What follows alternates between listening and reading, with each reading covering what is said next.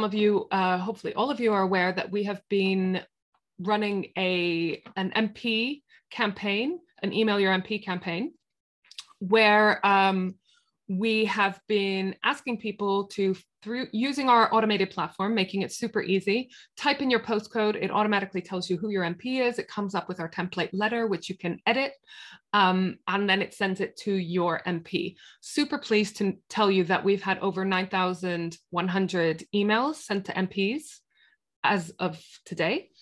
Uh, 76% of mps have received an email as a result of that campaign which is fantastic. Um, 72% of Tories have received an email. 86% of Labour MPs have received an email as a result of this campaign. 87% of SNP have received an email about it, and 92% of Lib Dems. So, um, if you contact your MP and they claim they haven't heard about this issue, then either they don't check their emails or they're telling little porcupines, which is unlike them. Um, the average M- MPs have received on average eight emails. Each MP has received on average eight emails with regards to Masafer Yatta. And Labour MPs have received an average of 37 MP um, emails regarding this. I'm also really excited to say that our campaign has been shared 491 times on Facebook. So if you've already filled in the campaign and you're on your social media, different platforms, then go on there and share it as well. And let's get um, more people. Let's try to get to 10K by the end of this week. That would be amazing um, or more. So now I'm going to pass over to Matan, who has been helping with this campaign and um, helping the fellows who have launched this campaign. So I'll hand over to you, Matan. Thanks, Dee. I'll just say a few words. Can you hear me? Yeah. I'll just say a few words uh, about the campaign. And I am talking on behalf of uh, two uh, fellows, uh, Pila and Douglas, who work on th this campaign is totally their initiative. They, uh, they wrote, obviously we gave them uh, help, but this letter is a totally uh, their initiative. They couldn't be here today, obviously very busy uh, master students. Um, but uh, we are very pleased. We got to 9,000, over 9,000 uh, letters sent.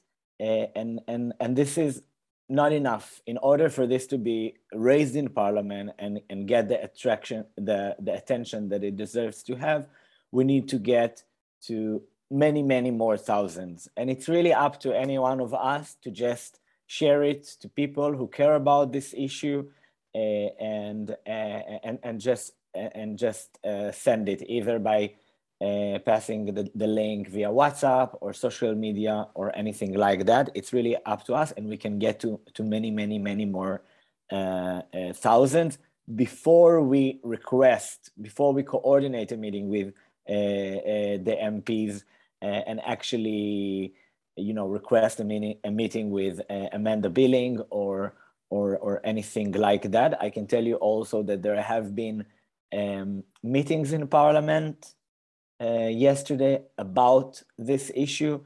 Uh, and experts assess, uh, I don't know, maybe Becca, you can refer to that when you speak, that it's probably not going to be a thousand Palestinian people in trucks being removed at once because it doesn't look good and it won't serve Israel interests. But the eviction might happen more uh, slowly. I mean, you can uh, say what you think about that, that Rebecca. And this is why this is not attracting the same attention that, uh, for example, Sheikh Jarrah did last year. And what we can do about it is while this is start starting to happen, to keep updated, to come to these webinars, to hear from uh, experts on the ground, to see what is actually happening, and continue to send these letters because this is the only way to put it uh, on on on on on the list of MPs because uh, as as I said, it's probably not going to be like one time big eviction. Um, yeah, so thank you everyone who did participate in the campaign and and and uh, uh, and we will be starting to recruit new fellows for our next uh, academic year. It's for postgraduate. We have MA and, and, and, and, and PhD students, so people who already you know, know a thing or two about uh, Israel and Palestine. Uh, so if you know students who would be interested, so uh, just keep uh, posted uh, in our social media channels. We'll probably open the call uh, in, during late August or beginning of September. Um, and yeah, and again, in the end, you are also um, open, uh, you are also invited to ask questions related uh, to the campaign in, in the Q&A part. Thank you very much. Thanks for that, Matan. Um, so I'm going to hang over to Becca now to give us the update. Um, please do type any questions that you've got for Matan about the Masafer Yatta campaign that the Balfour Project is running, or for Becca um, in the chat box, and we will have time for Q&A at the end. Over to you, Becca. Fantastic. Um, and thank you, Deanna, and everyone at the Balfour Project for for having us back in order to give this important update. Um, unfortunately, Ali, who was here, uh, who spoke in the original uh, event with me, who is both a resident and an activist of Tuba, one of the villages in Masafer Yatta. Fortunately, he couldn't be here today. Uh, things are very, very busy right now in the area. Um, and so he asked me to come alone. And, and so, of course, I'll, I'll maybe just start by saying that I absolutely cannot give a Palestinian perspective or a local perspective um, as to what the effect has been on their communities, at least not from a subjective uh, opinion. Um, but of course, I can talk about what is the um, the outcome of the court case and uh, what does the effect look like from the position of policy and being carried out on the ground. Um, so I'll just start really quickly by saying for those who weren't with the um, in the initial meeting with us that my name is Becca I'm the education director of Breaking the Silence, as Diana said. And I'll just say really shortly that we are an organization of veteran soldiers who served in occupied territory, uh, veteran Israeli soldiers who served in occupied territories. So either the West Bank, which we're going to talk about today, um, East Jerusalem, and Gaza. And we've given testimony uh, to fellow soldiers who have also served in occupied territories. After that testimony is verified, it's published, and it's the base of our um, educational work. Um, and we believe that um, these testimonies uh, are incredibly important so that we're having an actual conversation as to what occupation looks like on a daily basis and why it's something that cannot be done morally and that we must bring it about, uh, we must bring it to an end. Um, our eventual goal, of course, is to bring an end to the occupation of the Palestinian people. Um, and we believe that understanding what it looks like on the ground is the first step to that. Of course, we can't do it alone. And we're only one organization and one group of people amongst many who are working on this issue. Um, and so thank you all for being here with us and standing with the people of Masafer Yatta and against the occupation. Um, I'm to just give the shortest of backgrounds um, on the case, but actually, I guess I'll, I'll, start first from the end and then I'll give a short background. The end is what we're talking about is a case um, of an area called Masafer Yatta. It's in the South Hebron Hills. Um, and I'll just share my screen really quickly. Um, and we're talking about um, farming communities in the South Hebron Hills. This is one of the villages. Um, and this is the West Bank. In the West Bank, the area that we're talking about, if you can see my mouse, it's at the very, very, very bottom of the West Bank. And I'll come back to this slide in a second. But last time, last time uh, people said that they didn't get the key. I didn't have the key in. So this time I've uh, included it so you can all see what all of the different colors and lines mean. This is the area of Masafer Yatta. And within the brown area that we see is what's called firing zone 918. Okay, now a firing zone is a zone in which the army practices either with dry fire, either with blanks or with live fire. Firing zone 918 is just one firing zone within the West Bank. I'll cover in a second. The important thing, if we start from the end, is that in 1999, 12 villages in firing zone 918 um, in the area that is traditionally called Masafer Yatta, meaning it's the periphery of the city Yatta, which it's right next to, um, were all evicted, kicked out from their homes, put on buses, and transferred out. Um, when they appealed their case to uh, the courts, to the high courts of Israel, they were given a temporary um, um, or a temporary standing that allowed them to go back to their homes until a final decision. And from nine and from the year 2000 and until May 4th, 2022, those 12 communities, what is today over 1,200 residents in those communities, were living in limbo. And what happened on May 4th, 2022, just a little over a month ago, a month and two days ago, is that the high courts finally, after 22 years, gave their decision. This happened in in between um, what in Israel is a Remembrance Day for fallen soldiers and our Independence Day. And so it was a moment in which no one was really paying attention. And it was also the last day of the Muslim holiday, Eid al-Fitr. Um, and I'll get more into the details, but the bottom line is that what the courts say about this case is there's no issue. The army has the full right to evict all of these villages. That's the bottom line. Now, if we go back into history, and I'm going to take just a few minutes to describe how did we even get to the year 2000 and when this becomes a court case? How did we get to the year 1999 when all of these villages were evacuated. So we have to go back a few hundred years. And I'll just say very, very briefly that all of the, the communities that we see, and it's the communities that are in um, kind of like pink, if you will, and for example, Khalat al-Daba, um, Taba, and I'll talk about it shortly. All of these are the communities, uh, Tuba, that are Palestinian communities that are situated outside of Yatta. And these communities have been there for hundreds of years. Okay. All of them develop naturally over time as a way basically to expand the farming for the city of Yatta so that they can continue to provide food and resources for those living in the city and for themselves. They kind of sprawled up as these temporarily or not temporary, seasonal uh, villages that were being used um, as agricultural villages. Now, when I say agriculture, I'm talking both about things that we think often traditionally as agriculture, growing wheat, growing barley, uh, fruit trees, right? But also when I say agriculture, I'm also talking about the more wide definition, and that includes also husbandry, yeah? Um, and so a lot of what was going on in this land was grazing, um, specifically sheep and, goats. These communities are there for hundreds of years. At first, they're seasonal, but they're constantly, these families and communities are constantly going back to the same exact community that they lived in beforehand. And traditionally, these communities lived in caves. And that's important to understand because um, when we talk a little bit more about the court case, one of the big questions here is are these residents permanent residents?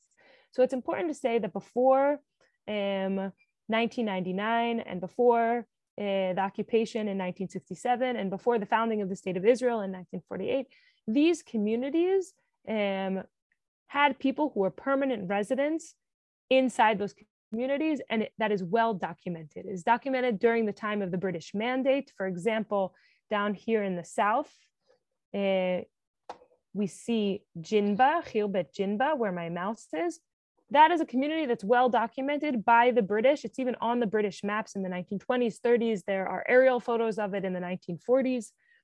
These are communities that existed way, way before the occupation and way before that there was a firing zone declared there. Um, in 1948, this area is an area that is part of the West Bank. And if I just jump back into the map really quick, two, this is a map of the West Bank. Again, they're in the most southern part. And at the time, the West Bank is part of Jordan. Okay. In 1967, Israel occupies the West Bank as part of the Six Day War. And from that moment and until today, the law of the land is that of the Israeli military, the same military that I served in. And that means that the Palestinians who are living in the West Bank, the Israeli military is their government. There is no democratic system. The Israeli military is their government.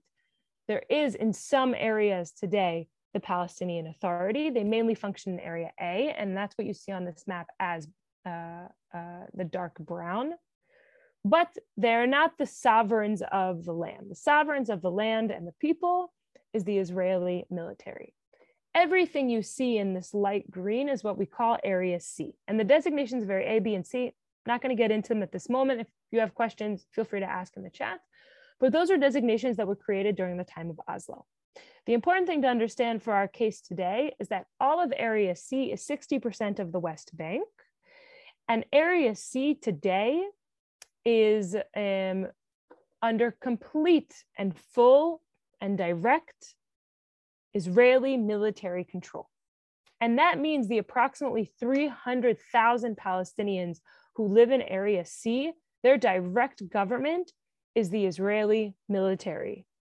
And the group responsible for civilian needs in the West Bank is a military body called the Civil Administration. It sounds civilian, but it's military. There are soldiers who serve in the civil administration, Israeli soldiers, and they're the ones who decide where we practice um, um, with our uh, uh, military uh, jeeps and tanks and guns. Yeah. And they're the ones who decide where uh, people can build roads, where people can get permits to build homes. All of that is being decided by the Israeli military. And within Area C, you have huge swaths of land, 18%, that have been designated as firing zones. Again, firing zones are areas in which the Israeli military practices, or really in this case, are supposed to practice, are designated for practice. And I say that because, as you can see, this whole eastern swath is firing zones. It's a whopping 18% of the West Bank, but in practicality, only 20% of firing zones are actually in use on a regular basis, which means most of them aren't even being touched. Now, if we jump down here to the very bottom, the P on the map means where there are Palestinian communities. And if you jump down here where you see all of those P's, that's Masafer Yatta. That's the area that we're talking about. That's the area that the, that the uh, High Courts just decided that they can be removed forcibly from their homes. Now, um, I just want to say two more things about the history and then we're going to finish with it. The first one is that um, there was a document that was uncovered um, from 1981 in which Ariel Sharon, who was a member of parliament, a member of Knesset, and a um, minister at the time, specifically said that we should set up firing zones to prevent Arab development, meaning to prevent Palestinians from being able to develop in the eastern part of the West Bank, right? So we already can see that there is political considerations behind the establishment of these specific firing zones. That's the first thing that's important to understand. The second thing that's important to understand, just to understand the specifics of the case as we talk about it, is you can see on the map that there are some areas that have this kind of lined yellow, and there's some areas that don't. The areas that have the lined yellow, all of this, all of this uh, uh, brown line is firing zone 918. But those that are in the yellow in 2012, um, the Army said, we actually don't need that area in order to practice with live fire. So it remains a firing zone, but um, we're not asking to, you know, uh, um, use it for live fire, which means the four villages there are not uh, in direct um, threat of being expelled because of this case, right? Now, We'll see as the case develops that that's not necessarily the case, but I'm pointing this out because altogether there are 12 villages in the firing zone. There are 12 villages that were removed from their homes in, two, in uh, 1999. But after 2012, the case basically is resubmitted. The state asked that the case be resubmitted, relevant only for the eight um, uh, villages in the parts of the firing zone that aren't uh, in the yellow. Cool? Cool. Again, if you have questions about that, feel free to write it in the chat and I'll, I will uh, talk about it as we go. Um, I want to talk now and, and, and give a, a an update about um, the decision itself. I want to start by saying that I think in our craziest, our wildest of horrible dreams, when we were thinking about and preparing for um, the inevitable court decision um, that the courts were going to make, we could not have imagined a decision uh, as awful and horrible and as with wide effects as the one that was made. And I'm not saying that uh, to sound overly dramatic, I'm saying it because It is an incredibly dramatic uh, and eventful uh, moment in the history of the occupation. And that is for a few reasons. Uh, and so on May 4th, um, the high courts, and there are three people. Um, someone just said, Is it true that some of the Palestinians own their lands? Yes. The, the, the people in the firing zones that we're talking about, we're talking about people who are on their own lands. They have documents of their lands. Um, some of the land that they graze on is public land, but the, people own their the the the homes that are built are built on their lands. The the animal husbandry that exists are on their lands. And so I want to explain what is the ramification, what is the, the outcome, and what are the ramifications of this decision. So first of all, the high courts, um, and there were three judges. The principal uh, judge who wrote who, who wrote the decision is himself a settler uh, who lives in a settlement. Um, and again, I, I, believe that we can see the, the influence of politics uh, in his decision. And by saying that the army has basically the complete right to evacuate uh, the eight villages um, that are in the current court case um, and the over 1,000 residents who live there, it's important to note that in practicality, what that means is that all of the legal protections that um, these villages had, they no longer have. So if they had, for example, the right to get home, the right to be in a firing zone, and I realize that this might not be clear because why would people know this if they weren't like me, uh, having served in, in the Israeli military? But you can't be in a firing zone if you're not a permanent resident of that area. You don't have the legal right to be there. And so now that the court case is basically saying you can evacuate these people whenever, right? It's saying they don't have a right to be able to get home. If the military stops them on their way home into the firing zone, the military doesn't have a requirement now to let them go home, right? And one of the reasons is because within uh, the decision of the court case, the judges basically rule that these residents are not permanent residents right? They say uh, they're they're temporary residents. They have other homes in Yatta, right? Now, even though multiple evidence types of evidence were uh, submitted to the courts, in the final decision, the courts say these people are not permanent residents of these villages, and therefore they don't have rights to be there. That's the first thing. The second thing um, that is incredibly uh, worrying, and this is why I believe this court case to be so dramatic in its decision, is because the decision states that when there is a disagreement between international law and Israeli military law, Israeli military law prevails. And that is a total reshuffle of how the occupation has worked, the legal framework for how the occupation has worked up until now. I'll explain. Israel is signed, like many other countries, just like the UK, on the Fourth Geneva Convention. And one of the things that is stated in the Fourth Geneva Convention is that you're not allowed to transfer out or forcibly move or remove uh, local populations from their homes. You can't do it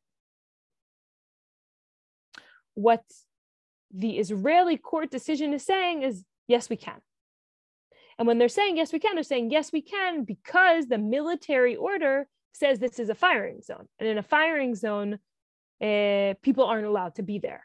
And they haven't been able to prove that they're permanent residents, right? Again, I'm taking aside the fact that the evidence says otherwise, but, but that's what the decision says.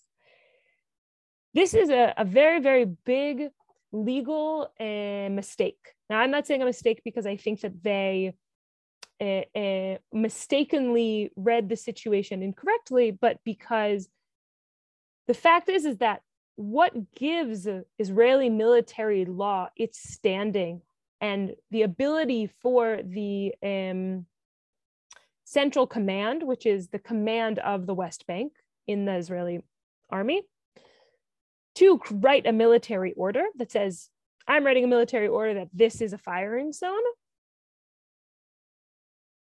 what the legal system that gives the ability for those military orders to have uh, an effect and a standing um, and for them to be recognized by the international community is international law.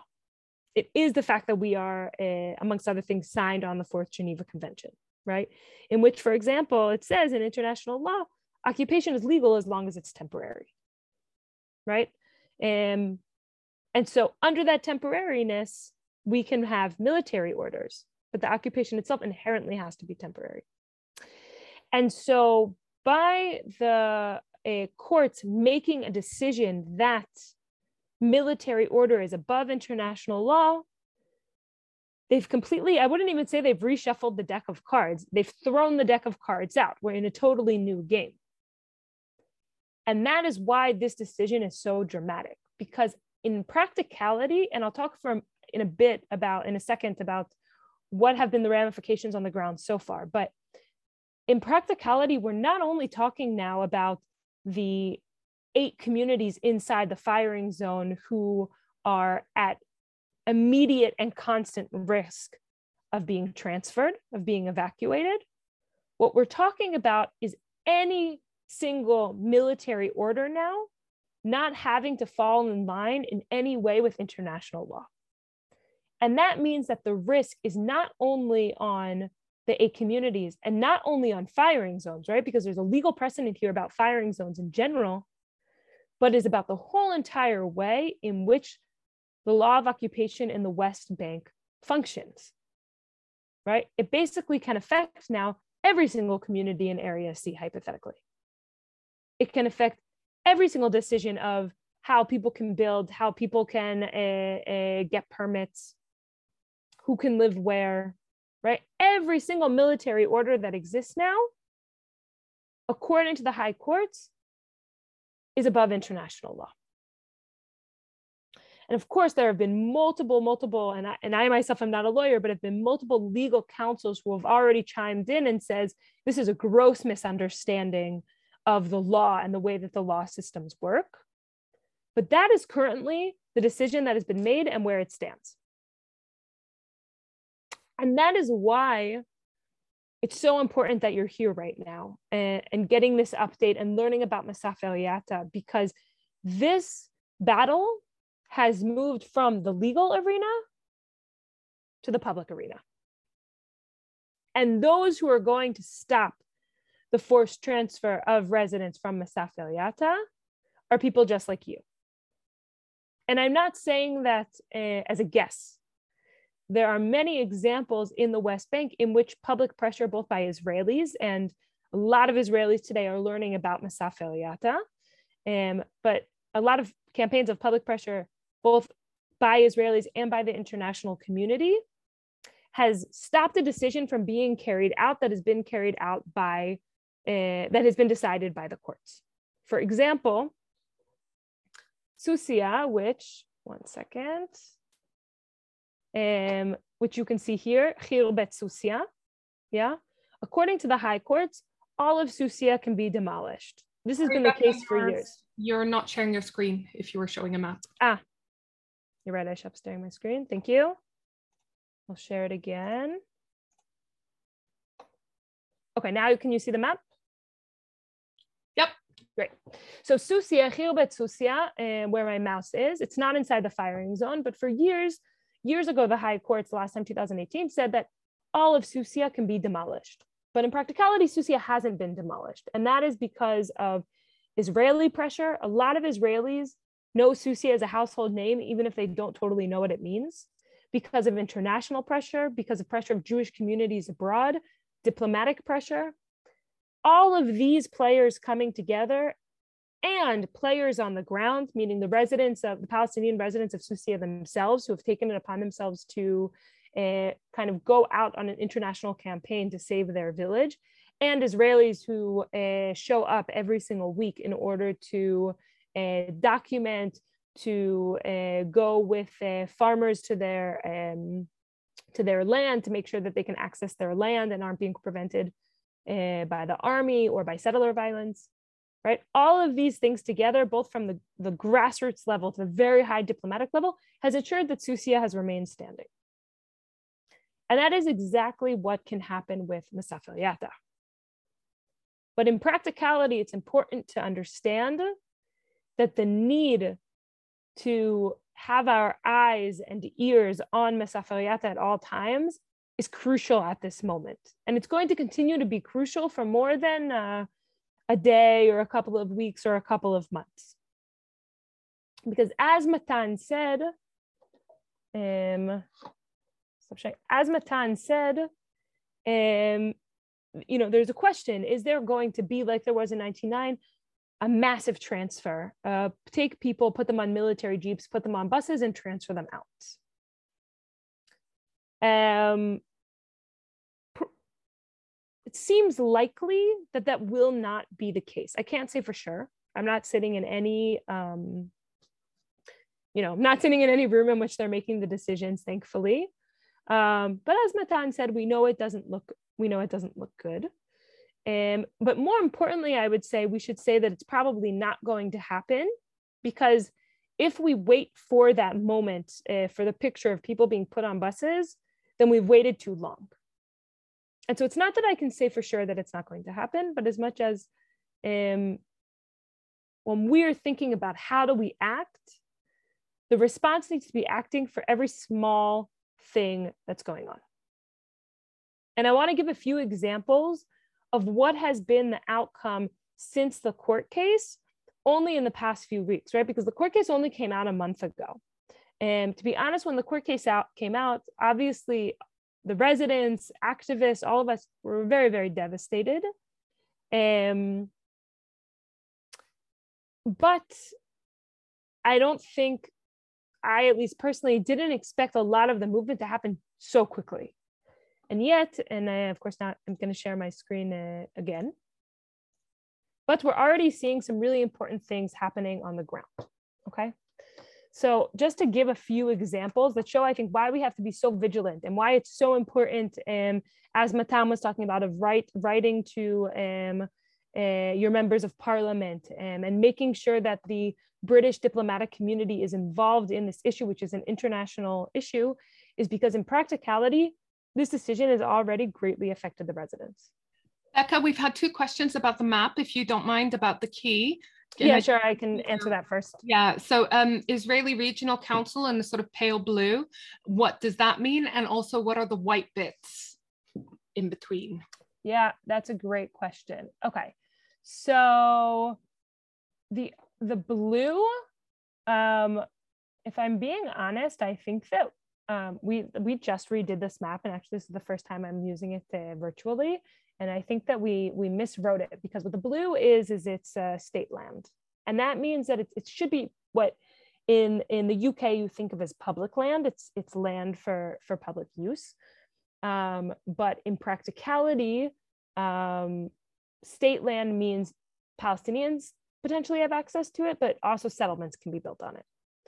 Um, that's the difference between state and public land. It's um, a word that Israel legal um, councils and the high courts use, but it's not an actual legal definition in any other country, at least as far as I know of, except for um, the Israeli legal system, in which they basically say if the land is uh, state land, it can also be used for the state of Israel and not just public lands in which it has to go to the public. And of course, the public in the West Bank is first and foremost the Palestinian public. The white um, is private land, and it, you know, which basically means that it belongs to any specific, uh, you know, family who has documents who can prove that it is their land. Um, any other questions about the maps before I continue? No, Great. thank you. Okay, so I'm just going to give two examples and then I'll stop there and we'll go to questions. Um, but I do think it's important to, to understand what are we talking about on the ground. So first of all, you have down here uh, Jinba. You have the road, this road here where my mouse is between Jinba and Bir al Eid. And around the time that the court decision was made, a few things happened. The first is that maybe some of you who are uh, regularly reading about uh, Israel Palestine read about an uptick in violence towards Israelis um, there was multiple terror attacks that happened in, around the month of April. Um, and what you see here is that there's no fence. This whole entire area doesn't have a fence. Uh, and that became a very, very wide public discussion in the country. Now, I don't know if this is the exact reason, but for, for because again, because I'm not sitting in the places that make the decision, but what we see in practicality is that since that time, um, there have been a bunch of um, kind of huge, long tunnel holes that have been dug out by the Israeli military near um, Jinba, Markaz, and Halua here. A lot of them, not all of them, but a lot of them have even been built on people's private land and on people's private agricultural land, right? Now, people can still move through that area by foot, but that basically means that cars can no longer go there. But What's important to understand is it's, it's harming people's ability to move around in general. Um, and, and of course, it's harming people's agricultural land. But as part of that process, um, the military basically set itself up on this road. What we can see now has been quite permanent for the past little while. We don't know if it will continue to be, but for now is quite permanent. It didn't used to be there. Um, and people are constantly getting stopped between Bir Id and Jinba. And for example, groups of teachers um, who teach um, have been constantly getting stopped. Wait, sorry, have been constantly getting stopped uh, for hours at a time and not being able to make it to school to teach and then basically being sent back. It also means that if someone lives in Jinba but works in Yatta uh, over here in the city and wants to get back uh, home, there have been times that people have been turned around. Nope, they no longer have the right to get home. That's one example of something that's happening. Um, about a week, uh, even less than a week following the High Court decision, there were almost 20 uh, demolitions that happened in Khirbet al where my mouse is, um, in which homes were completely demolished and people were left homeless with no place to go uh, in the heat of the summer. Um, and basically, you're in a process of having to be rebuilt, but of course, rebuilding where they also can't get permits, and it's also expected that those buildings will eventually be demolished. On one hand, demolitions happen all the time in, in Area C and all the time in. And on the other hand, that was a huge amount of demolitions for one day. That was quite surprising. That was perhaps the moment when I thought, okay, this is real. This is, things are happening here. And what we saw only about, um, I think, three days ago is that at uh, Taban, um, which is a small village, was given 20 demolition orders a couple days ago um, their final demolition orders. They only have 96 hours to try and uh, kind of get a, a, pause on the potential demolition in the courts. 96 hours is basically impossible legally to get um, uh, to get a pause on on those demolitions. And just to be clear, when I say 20 demolition orders, we're basically talking about the whole entire village. And so now the whole entire village of Taban is in very, very immediate threat of being completely demolished any day now. Um, and so this is regardless of the fact that some of these um, buildings in Taban have uh, stay orders, meaning orders that say you can't demolish them right now. Even so, they were given new demolition orders and we're waiting to see what happens. Um, when we're talking about uh, Yatta, um, I do think it's incredibly important that we understand that uh, we're not necessarily talking about uh, you know people being transferred over a thousand people being put on buses and being transferred but when we're talking about all of the demolitions that happened in Fahit, when we're talking about people not being allowed to go home to Jinba, when we're talking about people not being able to go teach in between Jinba and Bir al-Eid, uh, go between the villages, and we're talking about the potential of the whole entire village of Taban of being demolished, this is what transfer looks like. This is the image that we should have in our head and these are the moments that we need to be ringing the bell and saying, we cannot allow this to happen. I, I just want to end before we go into questions, but just really kind of, um, I know I already said it, but I can't emphasize enough. We have left the legal field. We are now in the in the civilian field. We are in the diplomatic field. And it is it is we are the people who will be the difference between transfer happening or not happening. And of course, the residents of the villages, Ali was here with us last time, uh, are doing everything that they can to stop these demolitions. And what they're asking for is our support and our solidarity um, and our demand towards uh, our governments um, and every channels that we have access to to put an end to this transfer.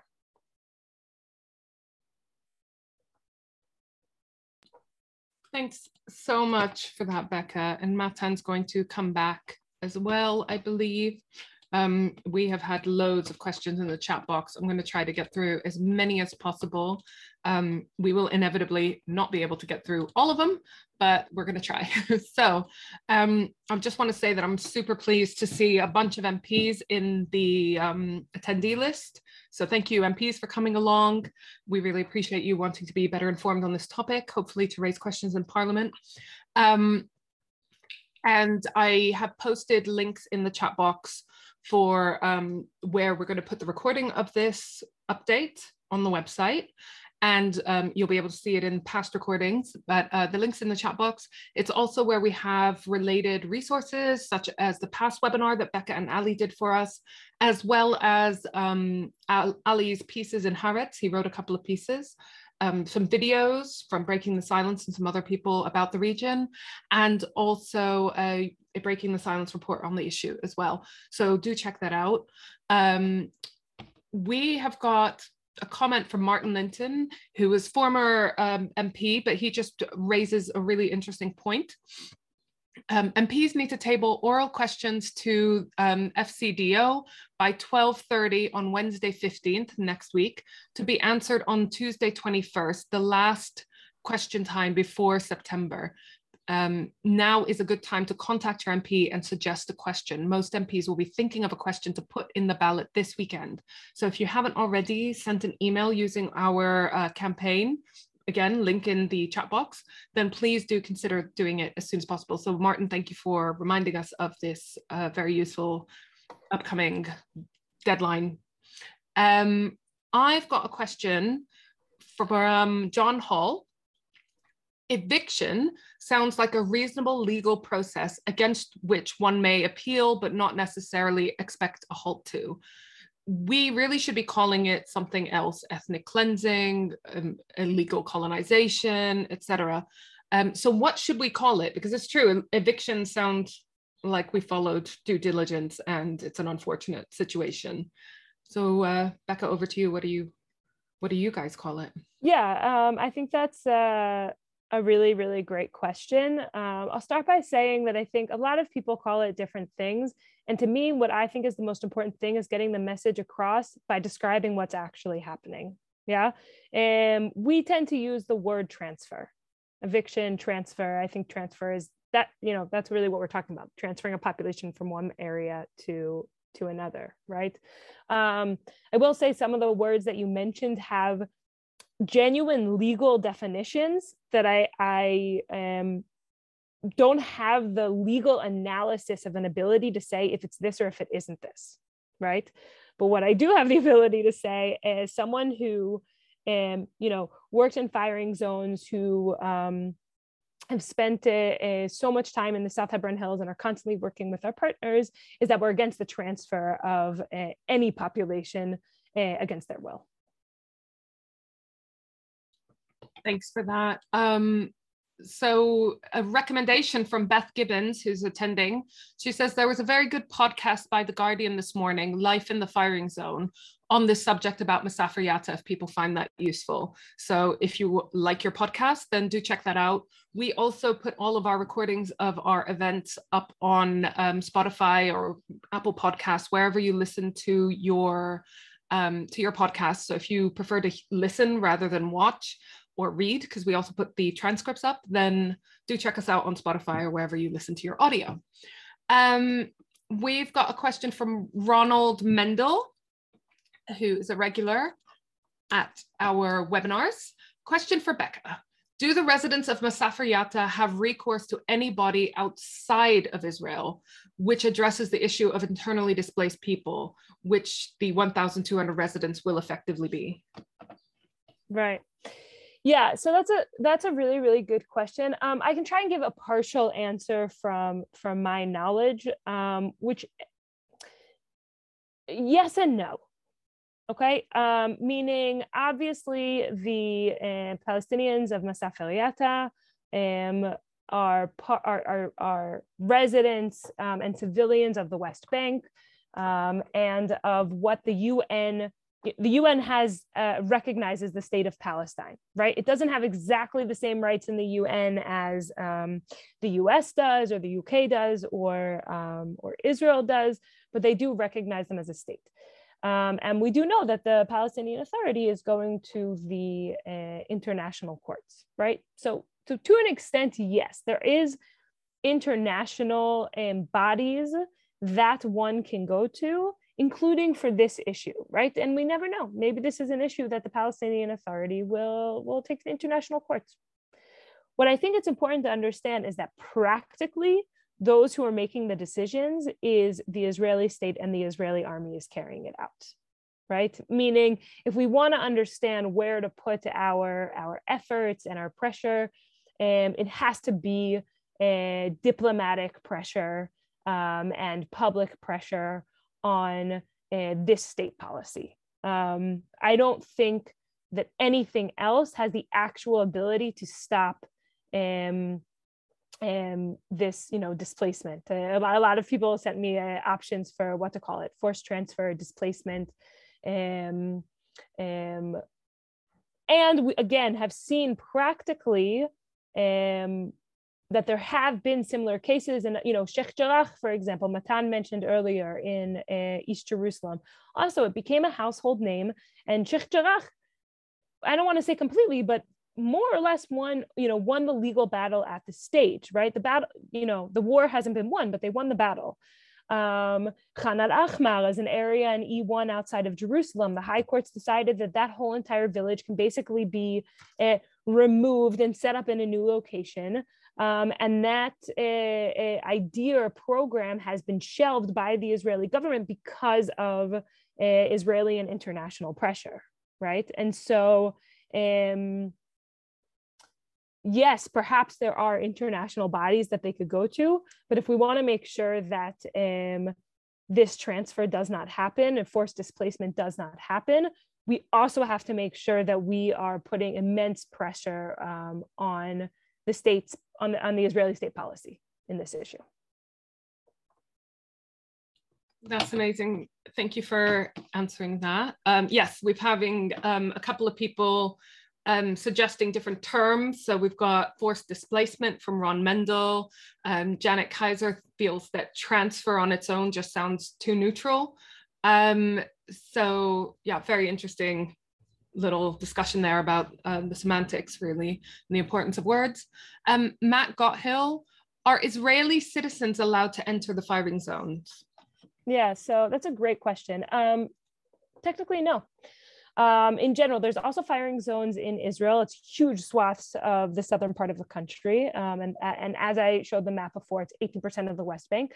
Israeli citizens are not allowed to enter firing zones um, without permission, but it's important to say that when we're talking about the West Bank, um, and again, for those who are following politics right now, the government is about to crumble potentially um, because of a bill that hasn't been, uh, that, that, that, the coalition hasn't gotten enough people uh, to agree to vote for it in order for it to pass.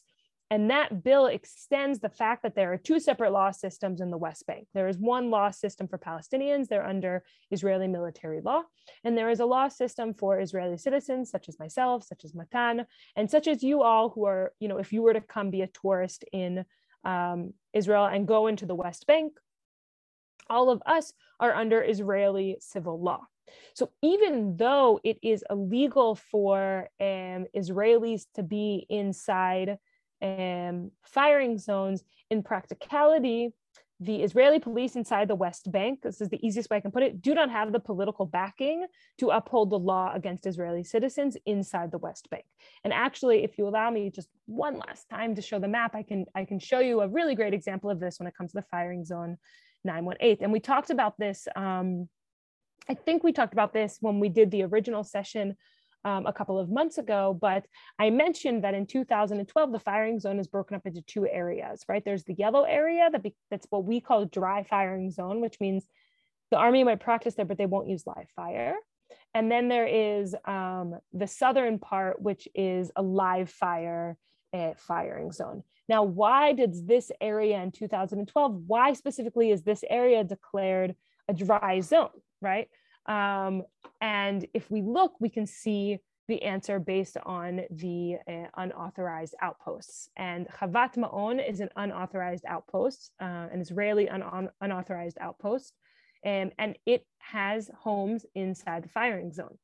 So does Mitzpeh Yair, right? So does um, the road that connects to the unauthorized outpost of Avigail, meaning when Israelis set themselves up in the firing zone, seemingly, and again, I wasn't sitting in the, the decision room um, when they declared this to be the case, but seemingly, um, that is the reason why that whole entire swath of area is now an area that is not at risk of being forcibly transferred, right? Because there are Israelis who are living there. And so, technically, by law, no, Israelis also cannot go into the firing zone. But in practicality, um, Israelis are able to do a lot more in the West Bank than Palestinians and, and get away with it, even if legally it's written that they shouldn't be able to. Thank you for that. Um, we've got another suggestion for a word from Martin Linton, dispossession. All great. Yeah, definitely. Um, from Heather Farmani, this question will kind of re will reveal a kind of innocence, even though I'm not at all innocent about Israeli military behavior. But I want to ask how this can possibly be taking place in a world where human rights values are supposed to, are supposed to have priority. It's a tough one. Yeah, that's that's a really great question. Um, look, I want to say as an Israeli and as a former soldier, uh, as a member of Breaking the Silence. Um, by the way, someone asked how many of us are there. There's over 1,300 of us who have given testimony, and every year we're we're getting new and new testifiers who are coming our way. Um, you know, we're not um, as a people, we're not. Uh, there's nothing particular about us. We're not particularly evil. We're not particularly good. We're not particular, right? Um, the situation is is is set up in in a way in which um, we have privilege. There's a lot of privilege in occupying. We don't have to wake up every day and think about what that means. For us, I think a lot of times as Israelis, most Israelis just don't know what the occupation is. They don't understand it, right? As a Palestinian, you can't uh, go through your life not in East Jerusalem or in the West Bank or in Gaza and not know the meaning of the occupation. It might look different for all of those people in the same way that it looks different from someone who's in the Safel Yatta or Ramallah, which is a city, right? Um, but they cannot go through their lives, no matter what age, without having at least some basic understanding as to what the occupation is. And as an Israeli, we can. I can say personally that when I uh, served in the West Bank guarding settlements, I wasn't even sure that I was in the West Bank.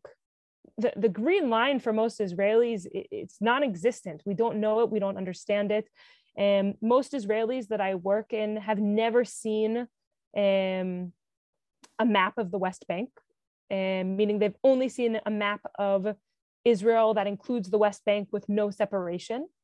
Um, and so I think, you know, how is this possible is you know I, I, know this there's a quote that's very very popular of kind of the problem isn't with evil it's with it's with apathy but i think that's true most people don't know Masaf al Most people don't know what the occupation looks like. Most people don't know in Israel that we enter people's houses randomly in the middle of the night, that we set up checkposts and, and prevent people from getting to work. Um, you know, that we are in charge of the um, population registry, you know, things that are really, really basic uh, to any functioning society. Most people don't know that. Um, and a lot of what we're trying to do at Breaking the Silence is push through that apathy give information and connect to people. You know we bring people on tours. It's not just with us. It's not just standing with me or with a different guide. It's also meeting people who are uh, living through it in the south hebron hills right? With our partners who are residents who are activists who are uh, have families who are students. Um, and i think um, i agree with you. It's it's amazing that you know on one hand uh, um, you know we can be a, um, kind of say that we, we care about human rights and at the same time carry out policies such as this. And I think the biggest thing that I try and do and that we try and do on a daily basis is uh, to change people from apathy to to to to being active uh, against it. Because I, I do believe in the humanity of all of us. And i do think that because of the humanity inside of all of us this is a situation that we have the responsibility and the ability to uh, uh, to change thanks for that um, let's hope that's true. Uh, we had a webinar last month about, um, it was entitled Defenseless and it was about child detainees. Mm. So again, it's in our past recordings, but it was um, uh, harrowing, as you can imagine, but they, we had three speakers, one from Save the Children Ramallah, a lawyer, Palestinian lawyer, as well as a British lawyer who went over on one of the delegations to examine the issue. But it was a really good um, information. It had some really good information about the difference between the civil courts and the military courts and who gets tried in which one and why it's different and the house um, invasions and the arrests in the middle of the yeah. night and so forth. So if you're interested in that, then please do check out our past um, our past webinar on that. Also, we had our conference about two weeks ago now on abandoning Palestine, the um, end of the, uh, about the end of the British Empire, um, the British Mandate. We have all of the recordings and all of the um, audio up now, and we will soon have all the transcripts as well. So if you missed any of that, then please do check that out. It was really, really interesting. Not only did we cover the history of it, but also the historic responsibility of Britain. So if you wonder why it's such an important matter for the UK to get involved in, that's um, they will that will answer your questions hopefully. So we've got a question from Mogamat Krayenstein. How do we get Jewish Israelis who are as critical and courageous as Sister Becca to be better supported inside Israel to speak the truth to power, to build a united front with Arab um, Israelis or Palestinians um, citizens of Israel for equ equality inside Israel and to work with the Palestinians in the occupied territories to end the occupation. This breathtaking account needs to be the function needs to function within a broader movement. You kind of answered it a little bit in your last response, but um, yeah, well, I, I, I appreciate that. Um, you are very brave, and everyone breaking the silence. We thank you for having the power. It's it's um, it's not an easy thing is it to to do what you're doing so thank you. Thank you yeah. Also i see someone said sadly in their experience israelis do know exactly what's going on and that's true. There, there are people who know exactly what's going on and and uh, prefer the privilege of continuing it. Um, and i certainly am not arguing that there aren't people who know what's going on and and want to continue it but um but rather you know that's obviously not the audience that i'm trying to reach those people and me have a have a and those of us at breaking the silence have a uh, inherent disagreement in the way that we see the world and and uh, the rights of of people um, and you know our, our fellow hum- humanity. Um, but i think that um, you know i think that the, the one of the most important things i can say um, as a Jewish Israeli in the, the kind of anti occupation camp is that um, even just inviting us to hear from us um, um, to listen to Israelis who are breaking their silence. And I don't just mean breaking their silence um, in the way that our organization specifically were former soldiers, but you know, people who talk um, um, about the reality that is going on in the land that is is the biggest thing you know uplifting that voice um, is is probably i think the best thing that can happen for um, the future at least on the israeli side right? I, I, can't speak from palestinian perspective on the israeli side of a future of um, a genuine shared society based on equality. Um, you know i think it's amazing that there are so many people in israel who support breaking the silence. You know we have so for example and we are just talking about this today we you know we have so much support even monetary support from israelis but there tends to be this feeling that um, that talking about this is unaccepted right? And so the more that it's brought up both within israel but also abroad um, the more that we are invited the more that our voice is given a chance the more that i think that it legitimizes also that there are israelis who um, who want to end the occupation who want a shared equality and a shared future um, for everyone Thank you for that. We've got um, from Stephen Waters. Becca said words to the effect that it is crucial that we all focus on very small thing, on every small thing for more than months. Is there a group that films every demolition and names the village? It would help us to ramp up the protests with every demolition to ultimately stop them, hopefully. Um, and that reminds me that you mentioned that um, Ali and I believe some of his friends have set up an Instagram account. So um, yeah, yeah, they did just a few days ago, and I was looking for it while we were in the practice session, but I couldn't find it, so I'll send it afterwards, and you can all have it there's a bunch of groups. Um, I will make sure to send to Diana um, kind of like a whole entire list of groups who are documenting. There's the South Hebron Hills Watch, um, which is a group of uh, US citizens who documents. And there are the residents themselves, uh, Ali, uh, Hamdan from Susia, Basel from Twani, and Auda from Umm Khair just started um, a new Instagram account to document everything that's going on. Uh, you can also find all of their own Instagram accounts where they documented among with a bunch of other residents um, of the area. Um, there is the Save Masafer campaign, which is at, I think, www.savemasafelyata.com. Again, I'll make sure that Diana has a link uh, to send it to you all and that they're sending out regular updates um, for this exact reason uh, that you mentioned, which is we recognize that you know the need here and the ask here is that we need to be paying attention to every small thing. And that means that um, that that information has to have a way to get out into the world. And so there are activists working night and day palestinian activists israeli activists international activists working night and day making sure that it's happening that that information is getting out there. Um, in addition i'll say that if, if anyone uh, is in the area in the uh, coming time, I'm happy to take them on a tour. Come see it for yourself. And you can also follow us and kind of join our newsletter, Breaking the Silence.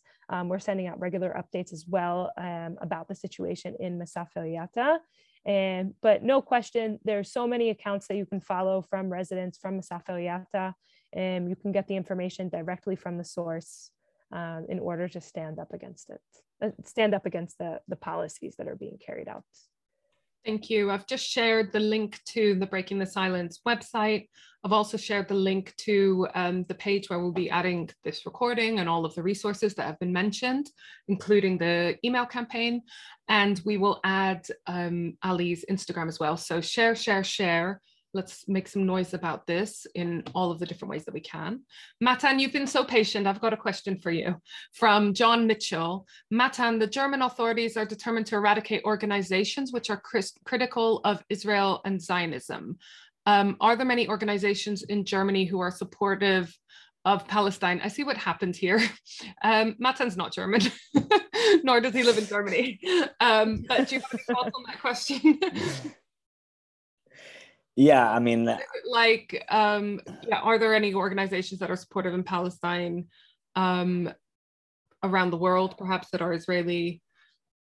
I i mean uh, yeah i mean i can i can only say that um that, there are. We are trying to work globally also. Uh, the balfour project is working with uh, partners in europe and and other uh, mps who who, who believe in recognition of the state of Palestine, who believe in differentiation policies between, uh, between proper Israel and the occupied territories, or how we call kosher and non-kosher Israel.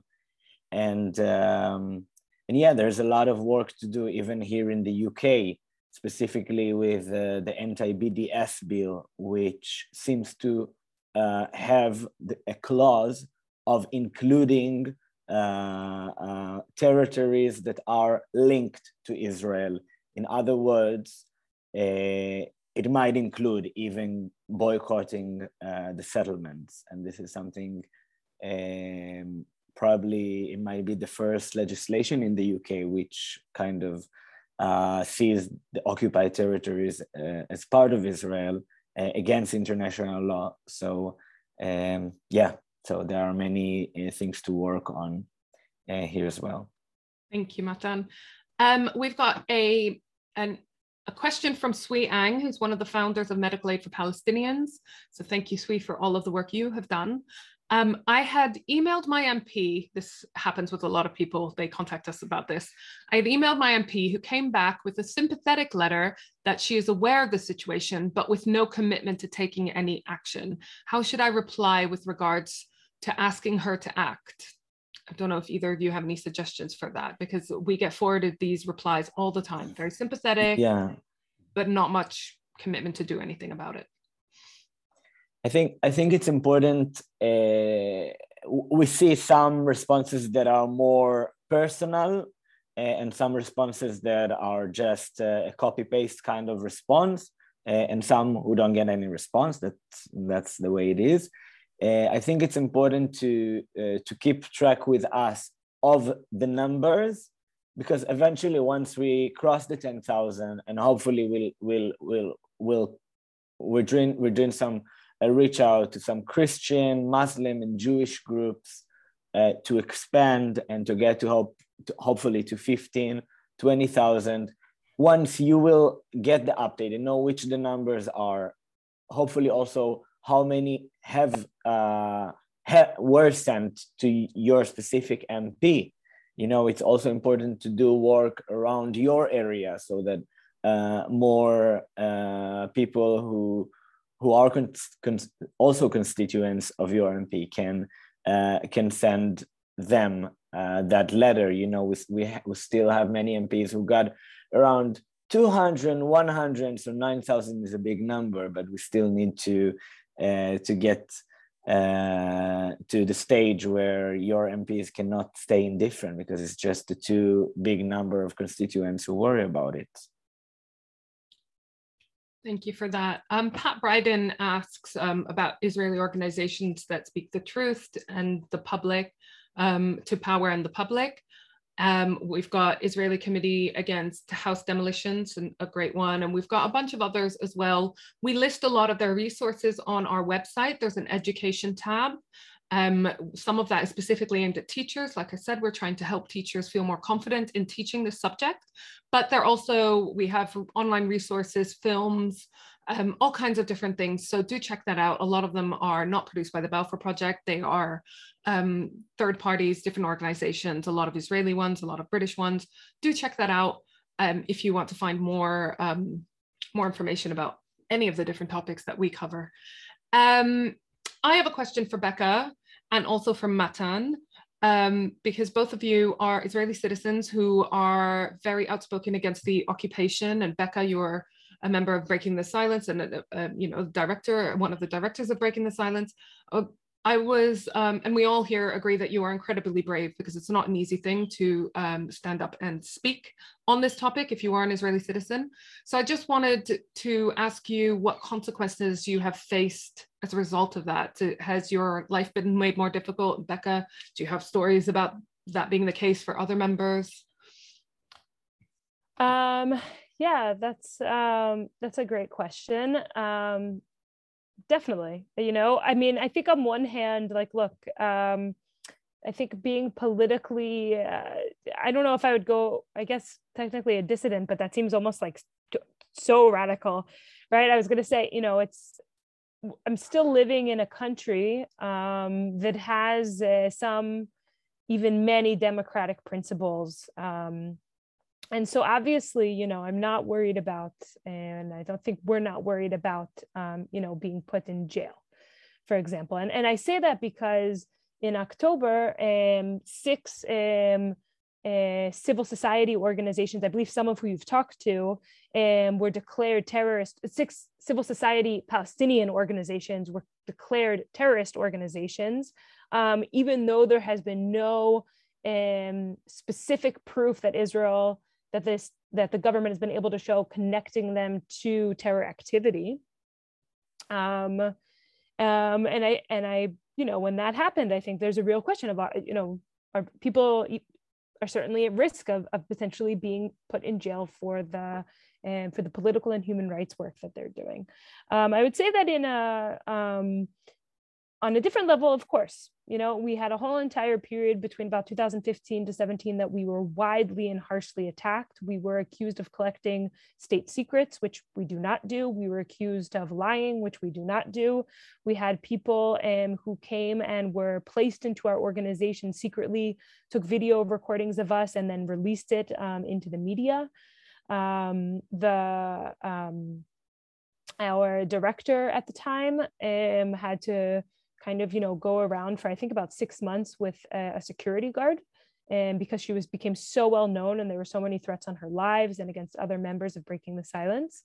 Um, and so in that sense of course um, you know and of course also when, sometimes when we are in places like uh, hebron you know the the israeli settlers inside the city when we're giving tours and for the most part verbally attack but you know every every so often also something and more. You know nothing i don't want to you know sound uh, too extreme but you know been egged multiple times at the very least, right?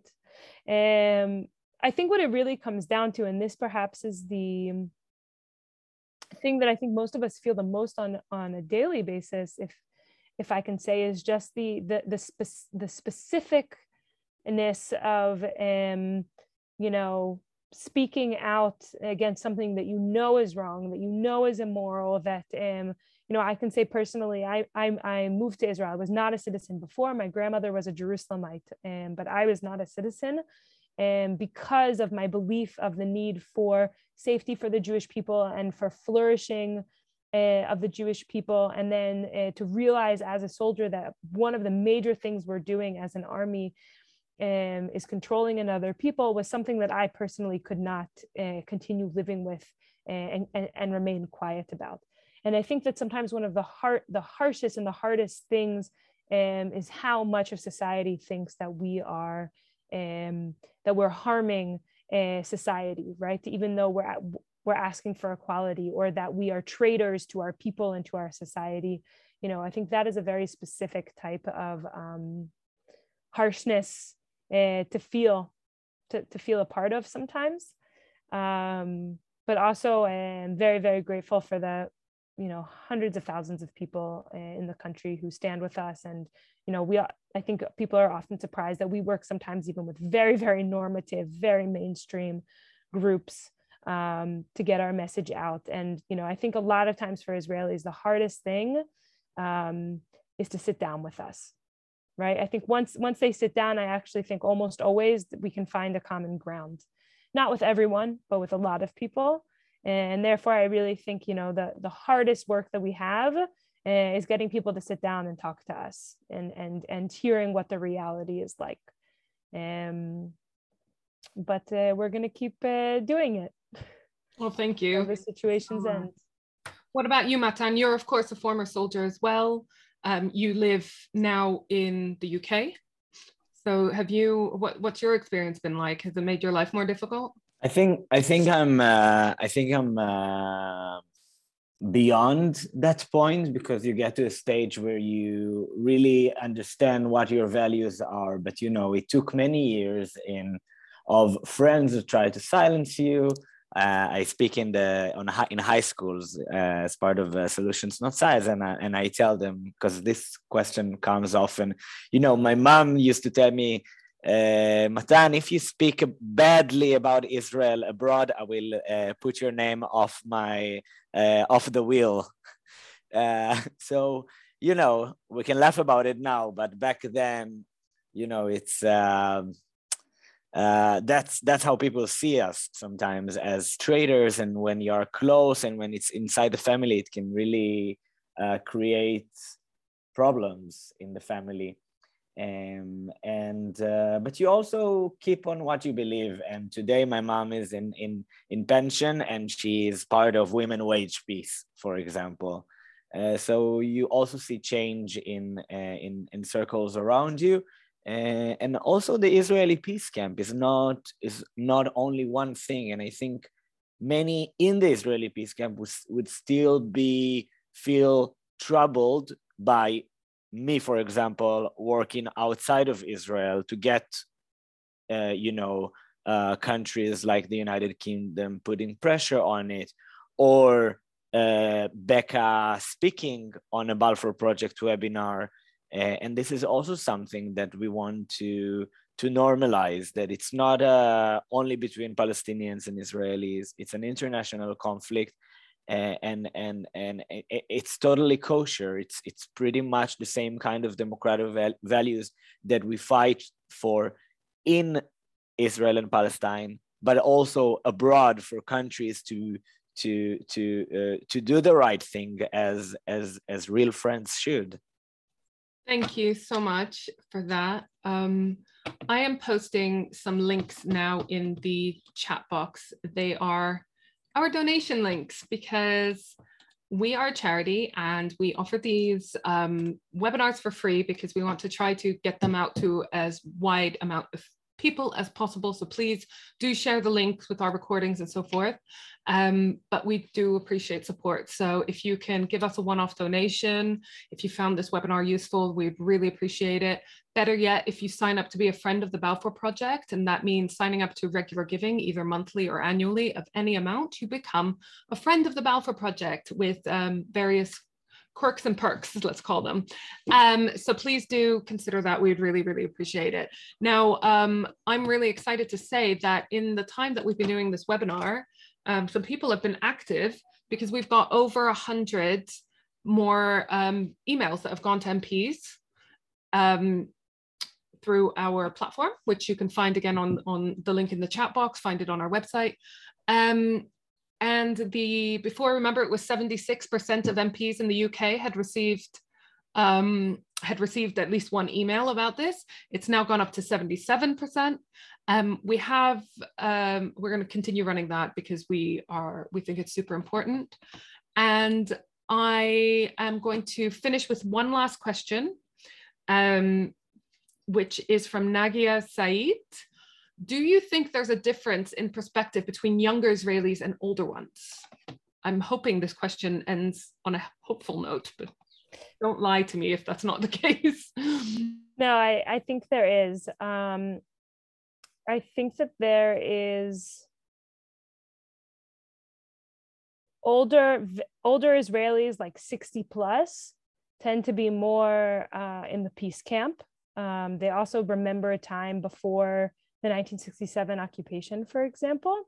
Um, I would say then eh, the majority of the people who are uh, younger are more right wing.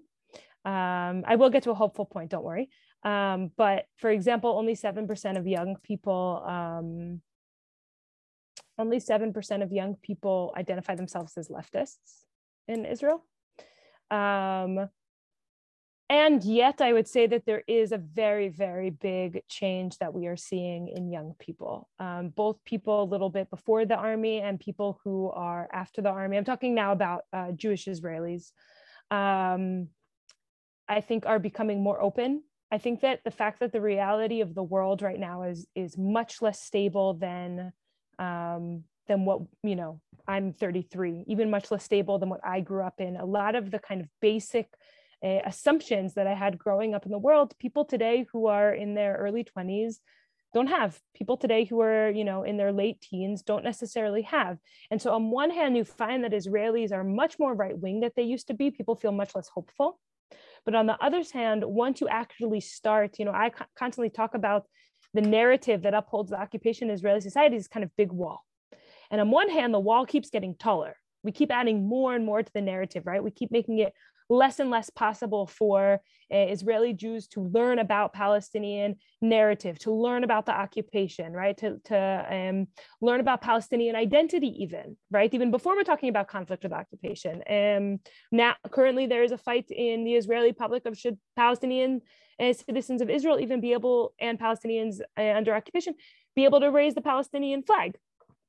Um, and so the, the wall is constantly getting taller but as we know, um, I'm sure someone here um, is, you know, an engineer and builds stuff. Um, the taller you make something, the less stable it becomes. Right. And so what I found is a lot of times um, taking people on tours, even just having conversations with people over coffee, um, you know, you start poking holes in that narrative. You take out one, you, you manage to push out one um, brick here and one brick here and one brick here really see very, very practically that for a lot of people, that wall is falling down. Um, and you see it in things like Sheikh Jarrah, that campaign is being run by young people, Palestinians and Israelis. You see it in Masafer Yatta, those campaigns are being run by young people, um, Palestinians and Israelis. Yeah, you see it um, also uh, in areas also within the country like Yafa and people coming to protest together, young people, Jewish and Israeli, uh, Jewish and Palestinian Israelis. And so, on one hand, if you look at, um, you know, how people say that they're going to vote or how people self-identify, the situation, the picture is not pretty. But if you look a little bit further into that, and you see who are leading the campaigns for change right now, who are the voices who are demanding for an end to this reality, who are the voices demanding equality, they're young people. And in that, I think we have a lot to be hopeful, uh, to be hopeful for. And um, you know, I think because of, of young people, both definitely Palestinians in a place like Masafer and people like Ali, who was here last time, and, and other activists like him, and, and the Israelis who are there, really a lot of them on a daily basis uh, supporting, you know, not only are we going to be able to um, to stop uh, uh, the forced transfer on Masafer but even I can already imagine the day when places like Jinba and Taban are going to be um, beautifully built communities with with building permits and master plans. You know, who will who will be uh, you know opening hotels for us to all come and uh, and have a lovely holiday in uh, in Masafer Yatta. I, I don't think it's it's that I don't think that's crazy, and I don't think it's far fetched, and I don't think it's that far away. I'm waiting for that day to come, and and uh, committed to amongst with so many other young people to to bringing that reality to uh, to present time. Thank you so much. Thank you, Becca. Thank you, Matan. You're both so brave and amazing, and we're really honored to be able to work with you. Um, so we're going to wrap up now. We allowed a bit of extra time for the Q&A because it was just so interesting. Um, but please do join me in thanking Becca and Matan. Feel free to drop them a little thank you in the chat box. I will be sharing it with them so they will read all your comments and your questions. We tried to get through as many as possible. I tried to pick from each of the different themes of the questions as well. So apologies if we didn't um, if we didn't get to your question. Hopefully, um, we will next time. So please do drop your thanks and I will share it with both of them. And we will see you if you're not going to be joining us the education workshop, then we'll be announcing our following webinars very shortly. We've also got one coming up, don't we? We've got a couple, Matan, from our fellows. Um, one of the groups is doing a, um, a series of webinars on conflict and um, culture. So there's one on archaeology, one on architecture, and one on food. So those are coming up in the next few weeks. So do keep an eye out for that. We will be announcing them very, very shortly. Um, again, thank you so much, Becca. Thank you so much, Matan. And thank you, of course, to all of our supporters that have come along. I'm really pleased I'm watching my emails and I can see that some of you have already sound, signed up to become friends of the Balfour Project. Thank you, thank you, thank you. And we'll see you next time. Have a lovely rest of the day. Bye. Thank you.